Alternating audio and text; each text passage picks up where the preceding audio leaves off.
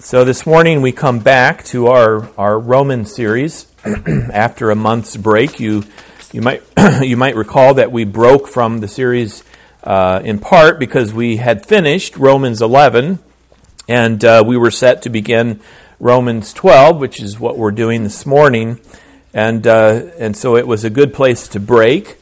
Uh, the triad of themes sin, salvation, service serves well, even as a summary of the whole of God's Word. Uh, what is the Bible about? Uh, a fitting and helpful answer is sin, salvation, service. So, first of all, God's Word is about sin. Scripture reveals the charge of sin against every human being. And as it levels this charge, it, it teaches that sin is the violation of God's law. Uh, where the law of God says do, we don't.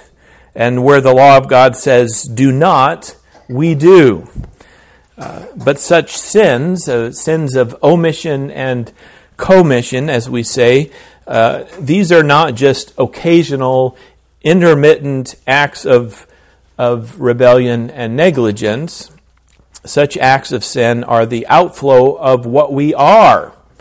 Uh, in other words, sin is not just what we do, it's what we are by our nature, a nature that we are even conceived and born with. So that whether by birth or by rebellion, we are worthy of the judgment of God. So, secondly, praise be to God that uh, Scripture is also about salvation. Uh, the point of the charge of sin, uh, as heavy and severe as it is in Scripture, the point is uh, not just to crush sinners and leave them in despair. The charge and conviction of sin serves to reveal the glory of Christ and the wonder of salvation, also taught in the Word of God.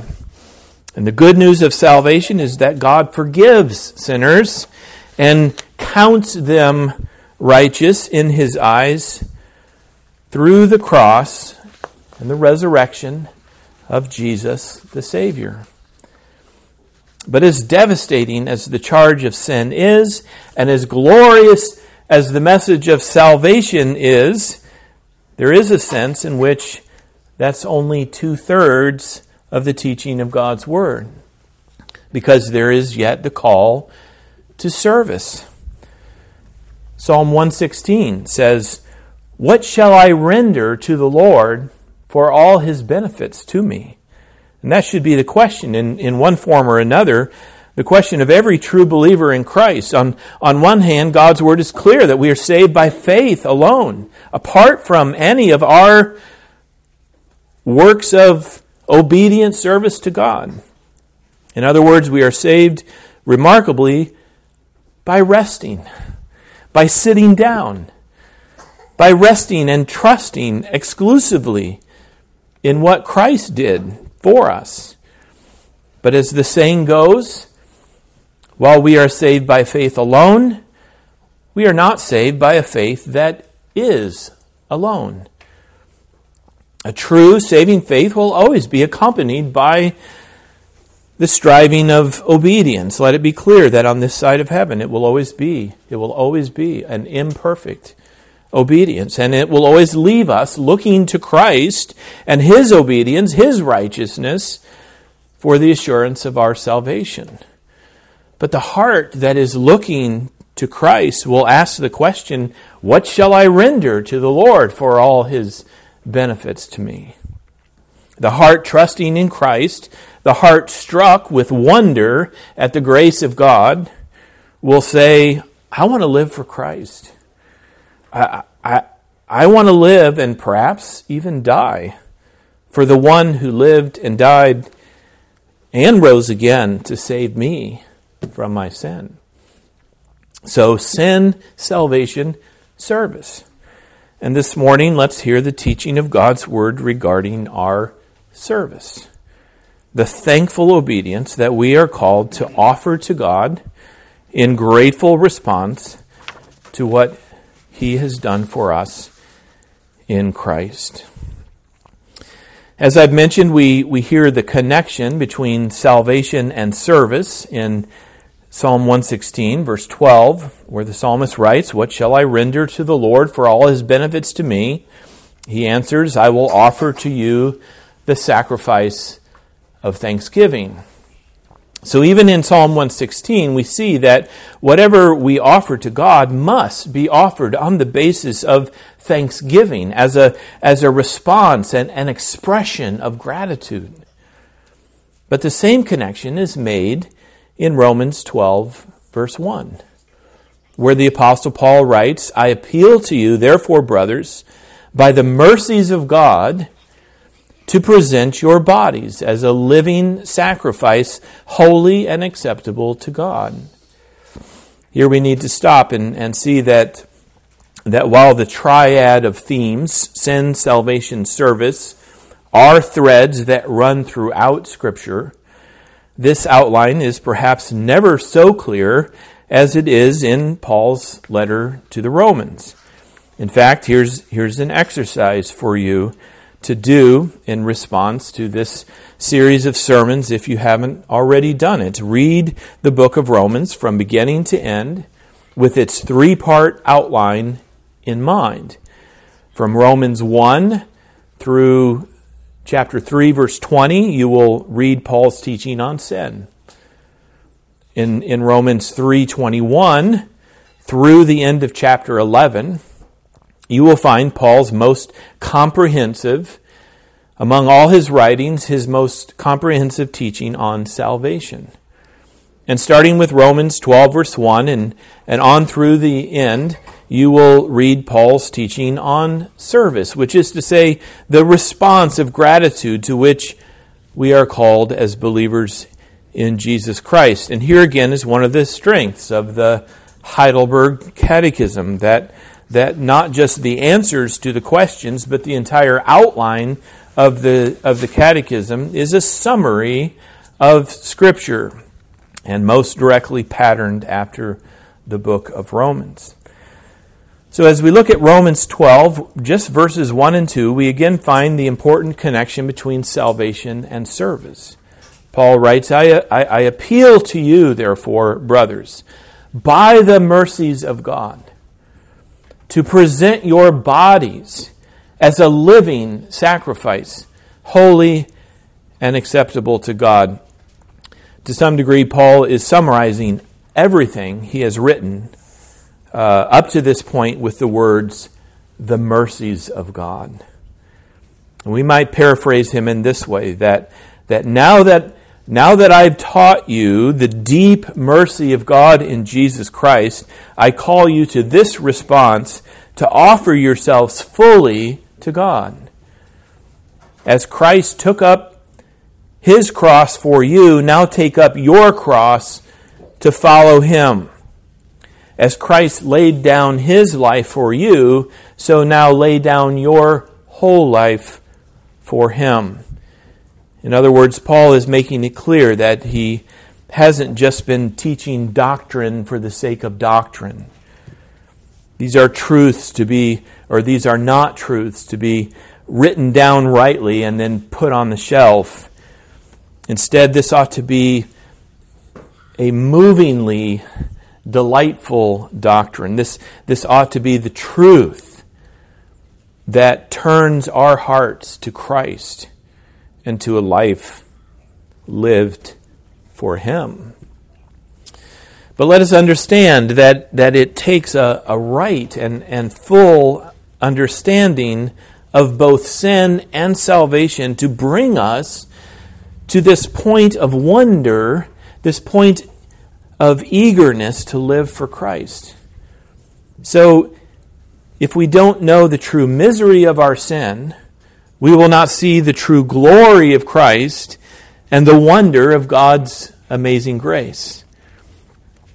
If you if we don't know that or or if if a person doesn't know that that the house is on fire, that person is not going to understand why their door is being broken down and why they are being grabbed up and and carried off without dignity. And, uh, and that person will likely be annoyed and angered by the firemen coming to rescue them. But if you know that your house is on fire, even more if you feel the heat of the fire, then who cares if the door is broken down? And, and if you know that you are trapped and staring death in the face, then how sweet the sight of those who have come to save you. So, so praise be to God that the teaching of Scripture regarding sin leads to the proclamation of the gospel. But as we hear the gospel, let us be moved to a joyful thanksgiving and to an eager desire to live for Christ. By the mercies of God, let us present our bodies as a living sacrifice, holy and acceptable to God. And notice that it's a living sacrifice. The point is, uh, the point of having salvation is Christ, in Christ is not that we just sit around looking, looking for heaven. By all means, we ought to look forward to heaven. In fact, it's only by the promise the expectation of heaven set before us that we will forego the pleasures of sin now. But we are also called to live now in this world. We are called to be engaged in this world for Christ. We are called to make a living sacrifice to God in response to the good news of salvation in Jesus Christ. But notice also that living for Christ will be a sacrifice. We cannot separate the word sacrifice in Scripture from the setting and context of the temple. Even as lambs and goats and bulls were slaughtered in the temple, even as throats were cut and blood was poured out and it was splattered upon the altar. Read through Leviticus sometimes. So we are called to a graphic fight against sin. We are called to the extreme in our battle with sin. We are called to mortify the flesh, to, to put sin to death within us. Colossians 3, verse 5 says, Put to death, therefore, what is earthly in you sexual immorality, impurity, passion, evil desire, and covetousness which is idolatry. Perhaps we sense at times that obedience to Christ will be difficult. And learning to do the right thing will, will take time and, and effort, and it will be costly. And too often, I think we, we proceed by the assumption that, well, such sacrifice should not and, and is not expected of me. But why not? When that's the very language of Scripture, to offer our bodies as a living sacrifice. And again, how will we come to do this? Why should we lay down our very lives for Christ? Why should we take the narrow road that leads to life when there's an easier way, a broad road that is easier and, and more comfortable? Well, because we're truly grateful. Because we are ready to make the sacrifice of thanksgiving. We, we have grasped the, the mercies of God. We know that the broad road leads to destruction. We have felt the heat of the fire, and we no longer care if the door is, is broken down. We have been taught and we have learned the misery of sin. And we have come to recognize the sweetness of Christ and the glory of the gospel. Who cares about a broken door? And who cares what cost we might be called to pay in this life as we live for Jesus Christ? And this is what Paul means when he writes at the end of verse 1 that, that this is your spiritual worship. Those of you with another version of the Bible, or with sharp eyes to read the, the ESV footnote will know that this can be translated your reasonable worship or your rational worship. You see, it, it's only logical. Don't let anybody tell you that the Christian faith is illogical because nothing could be more logical. Sin is misery, so that salvation comes by the heart melting, soul stirring grace of God, all leading rationally, quite logically, to a life of sacrifice. As we strive to live for the one who has saved us. If you give a child a, a piece of candy, he's, uh, he's likely to smile and hopefully to say thank you. If you pull a person back from stepping out in front of a speeding bus, that person is likely to be at a loss for words, dumbfounded by gratitude. Instead of just smiling and saying thank you, they're more likely to say, I don't, I don't know how I can possibly thank you.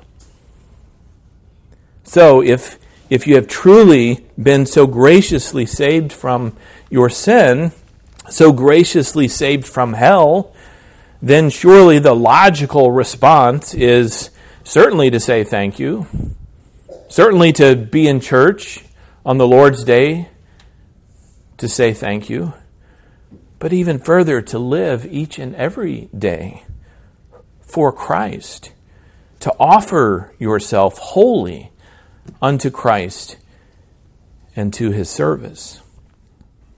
So the word spiritual can also be translated reasonable or rational. And the word worship, your spiritual worship, can also be translated service. The church used to talk about what happens on the Lord's Day as a worship service and, and to some degree that term is still used. But I also think that there has come to be a separation between worship and service. Instead of participating in a worship service, the church, too often it would seem, just gathers to worship. And one thing that is lost in this separation of worship from service is the understanding of worship as a response to God. And we need to get back to worship as our service to God. We need each of us to, to come here on the Lord's Day, not just to worship by, by sheer choice and, and goodwill towards God, but always as a response to what He has done for us in Christ. And let our worship be a grateful response. Let our worship be a matter of saying to God, I, I, I don't know how I can possibly thank you. But in the very least, O oh God, I owe you this to spend a measly hour or two singing your praises and hearing all the more of what you have done for me, all the more of, how you have loved me, all the more of Christ and his cross for me. Another way to, to put it is in terms of intentionality. What is our intention? What is our thoughtful purpose as we come to church each Lord's Day? Do we come on the basis of that voluntary, voluntary, pragmatic spirituality? Or do we come by way of an intentional response to the grace of God in Christ? Romans 12, verse 1 calls us to offer to God a reasonable worship, a, a rational service in response to his mercies toward us in Christ. And it's important that we are here, but it's just as important why we are here, lest we seek to honor him with our lips while, while our hearts are far, are far from him. So it's heart and mind for Christ heart and mind for Christ, but maybe it'd be better to say mind and heart for Christ because it begins with what we know. And yet, by what we know of the gospel and of the mercies of God to us in Christ, that our hearts will then well up with thankfulness for all that is ours at the cost of our Savior's blood, and life. And then, only as we are worshiping on the first day of the week as a response to what God has done for us in Christ, only then will we proceed to live each day in grateful response. The call of God's Word is Lord's Day worship, but Lord's Day worship is, is, is a prototype. It's a weekly prototype, a launching pad, a, a springboard into the full week of worship. So that in the end, the call of God is to rise each day with intentionality, to live each day deliberately, to offer each day a reasonable response to Christ and the gospel. So, as the next point this morning, it's, it's, it's first about your mind. Let's focus on that. Romans 12, verse 2 goes on to say, Do not be conformed to this world. So when Paul in verse 1 calls us to present our bodies as a living sacrifice, holy and acceptable to God, he means this that we not be conformed to this world, but that we should be transformed. But how is that going to happen? Will we offer our bodies as a living sacrifice, holy and acceptable to God, simply by the sheer force of our wills? by the sheer force of our spirituality? Will inspirational speeches keep us from being conformed to this world? You can do it. Just get busy and be a Jesus person. No, we will not be conformed, but rather transformed only by the renewal of our minds. And here again is, a, is another summary statement of sorts uh, for, for everything that Paul has taught up to this point in Romans, the renewal of your minds. Why such an emphasis on doctrine? Why spend the time and ink to write all these matters that are found in Romans 1 through 11? Because only by such truth will our minds be renewed, and only by the renewal of our minds will we be transformed. And only by our transformation will we not be conformed to this world.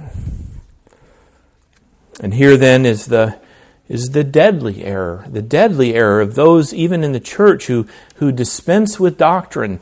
Uh, granted, there have been and, and still are those who treat doctrine as something only to get right on paper and, and, and something to file on the shelf under the heading of all things right and all things I know. But the correction to that error is not to dispense with doctrine altogether. Doctrine simply means teaching. And it's the teachings of God's Word that must renew our minds. Because only as we are thinking rightly about who God is and who we are and what the world is and how salvation belongs to us, only then will we live rightly in this world. So someone might groan and, and say, uh, You mean I need to study the book of Romans? Uh, I have to work to understand all this teaching from the Apostle Paul in order to live for Christ? And the answer is yes. But even more. The whole of God's Word is before us to read and to study, to learn and to know. And the call of God in His Word is that we should know His Word. In Ephesians 1:17, Paul tells the church how he is praying for them, namely that the God of our Lord Jesus Christ, the Father of glory, may give you the spirit of wisdom and of revelation in the knowledge of him, having the eyes of your hearts enlightened. And there's that connection between heart and mind, or perhaps, again, better said, between mind and heart, having the eyes of your hearts enlightened, that you may know and there's the emphasis on what we know, that you may know what is the hope to which He has called you, what are the riches of His glorious inheritance in the saints, and what is the immeasurable greatness of His power toward us who believe.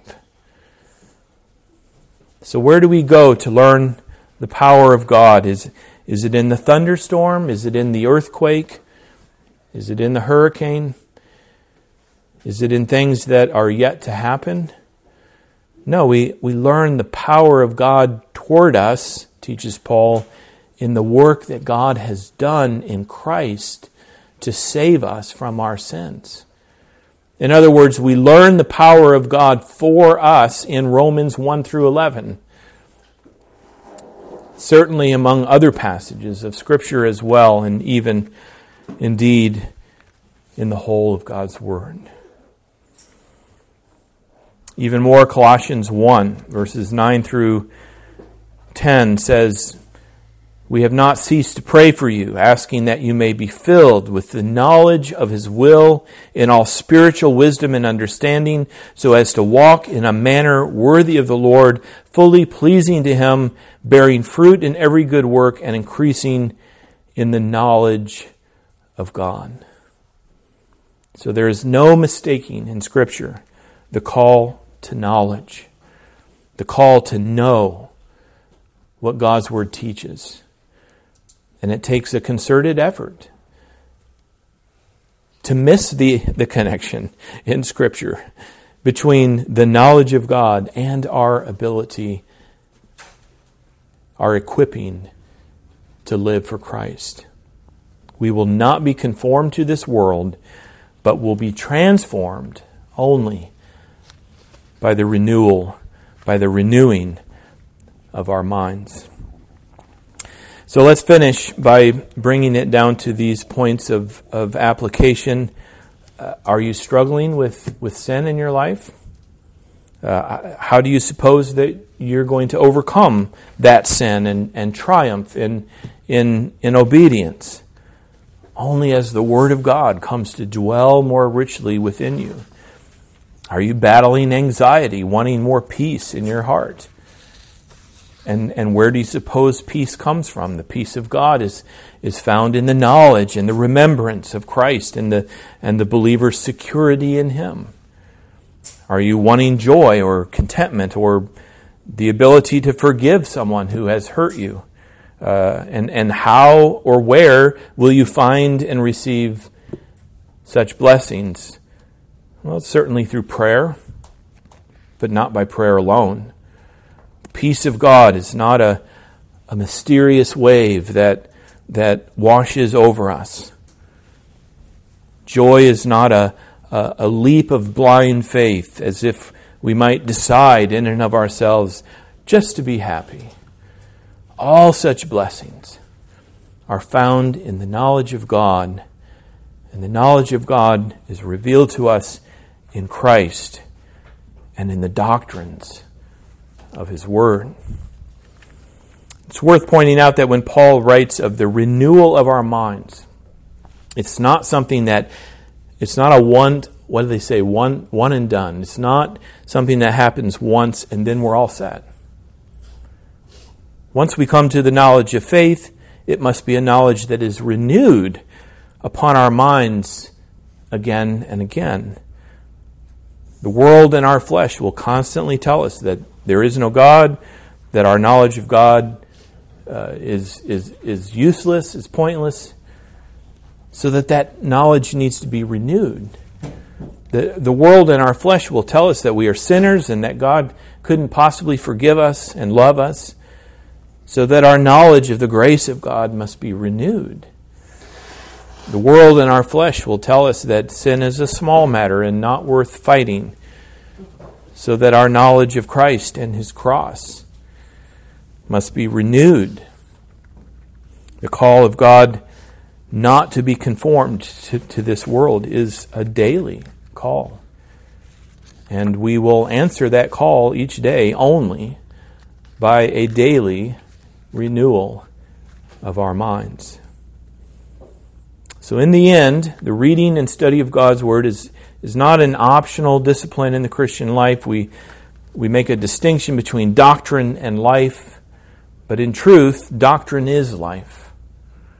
Because doctrine is the teaching of God's Word, and God's Word is life, and it is power to us. And in the end, a catechism like the Heidelberg or, or one of the Westminster catechisms they can be valuable tools for us and encourage you to use them, especially our own standards. And why? Because the catechisms will, will summarize for us the, the teachings of God's Word, the Reformed faith, as we call it, and, and, and they will state clearly to us the teachings of God's Word, the very teachings of Scripture that are the knowledge of God and the very knowledge of God that we need for the daily renewal of our minds. That's all I have. Amen. Let's, uh, let's pray together. Thank you for your word. Help us to see, O oh God, its essential, crucial role in our lives. Help us indeed, um, by your mercies, to offer ourselves daily as living sacrifices. Help us to see that this is reasonable. This is the logical response. And, uh, and as we fail, as we will, uh, call us back. Bring us uh, to yourself again uh, through your word in the knowledge of your grace and, uh, and of, of Christ our Savior and uh, make us to be boys and girls, men and women of your word, always in prayer and always, always seeking to not be conformed, but to be transformed through your word. We ask and pray in Jesus' name. Amen.